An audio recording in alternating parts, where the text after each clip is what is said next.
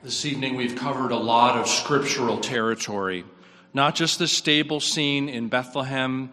No, we've covered Zechariah and Gabriel, Zechariah and Elizabeth, Mary and Gabriel, Mary and Elizabeth, Mary and her song of praise, Mary and Joseph and Jesus at the moment of his birth, the shepherds and the angels, and finally a peaceful and reflective moment for Mary.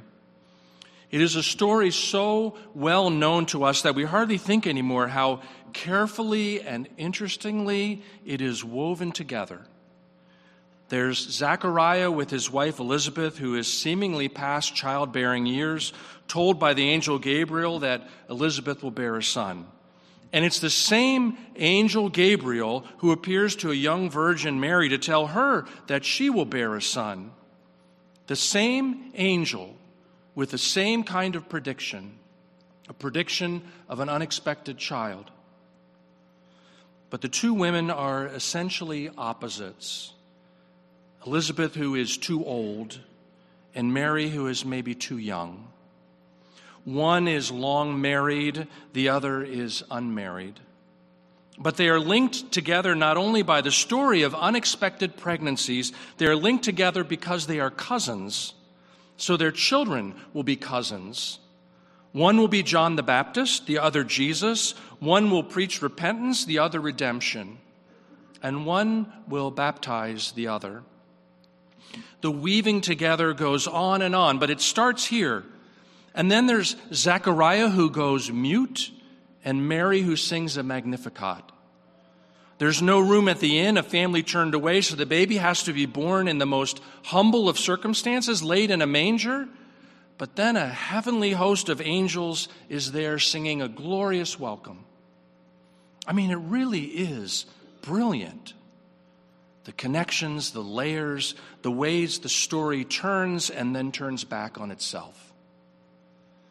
The shepherds, for example. The shepherds are in the story because this king is humble and lowly and is laid in a manger of all places with farm animals as the only direct witnesses of his birth.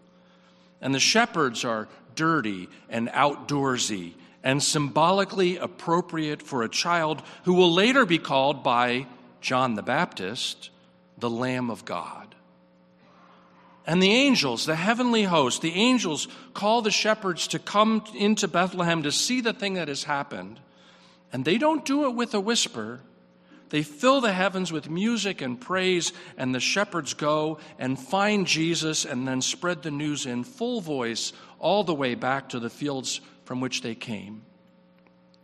So we've got a tremendous cast of characters, and we've got connections and relationships every which way. We've got silence and we've got singing. We've got not only one Holy Mother, but two. We've got strangers and cousins. We've got holy circumstances, humble circumstances, and holy wonder. It really is remarkable. I read through the whole long story several times this past week, and each time I was amazed at all the interplay, the interconnectedness, the way the story holds hands with itself. And finally, about the third or fourth time I read through it, this line popped out at me. It's something Gabriel says to Mary right after he tells her she is about to be pregnant. Gabriel says, And now your relative Elizabeth, in her old age, has also conceived a son. And this is the sixth month for her who was said to be barren. For nothing will be impossible with God. It would seem from the way the sentences are structured that when Gabriel says, For nothing will be impossible with God, he is referring back to the sentence immediately before where he talks about the barren woman Elizabeth bearing a child. But what if he's saying not only that, but something bigger? That truly nothing will be impossible with God. In other words, this whole story is unlikely, even improbable, but not impossible. It's not just nicely pieced together for appearance's sake, it actually fits together for our sake. It makes something that seems improbable possible. Everything, every step seems unlikely in its own way. But then it happens. What they did not expect, what we did not expect, happens. For nothing will be impossible with God.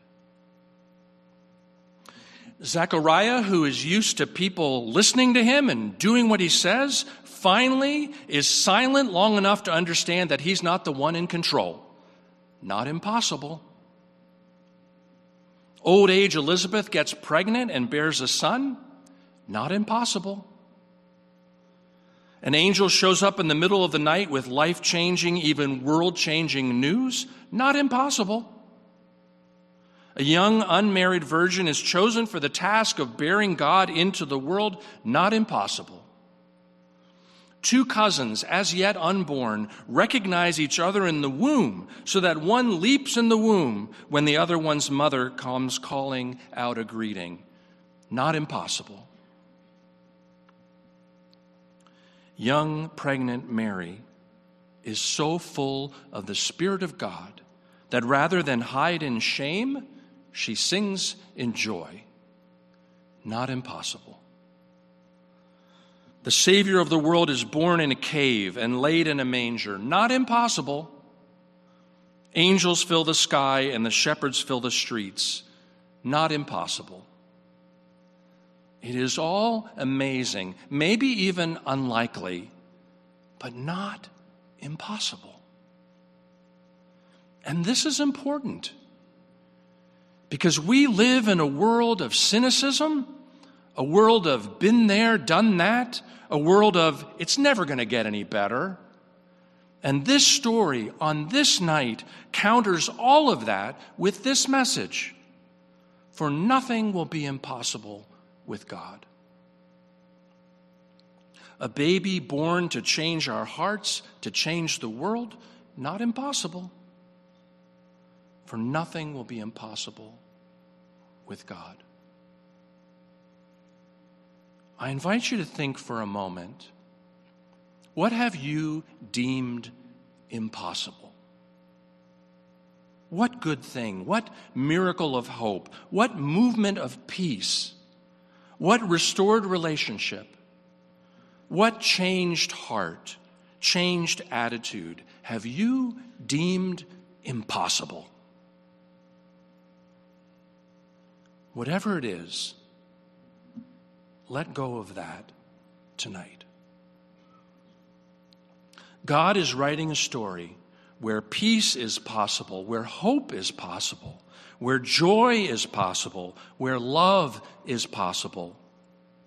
Is there a miracle out there waiting to happen? Is there a baby waiting to be born? Is there an expression of God waiting to make its glorious entrance into the world? Of course there is because nothing will be impossible with God. Amen.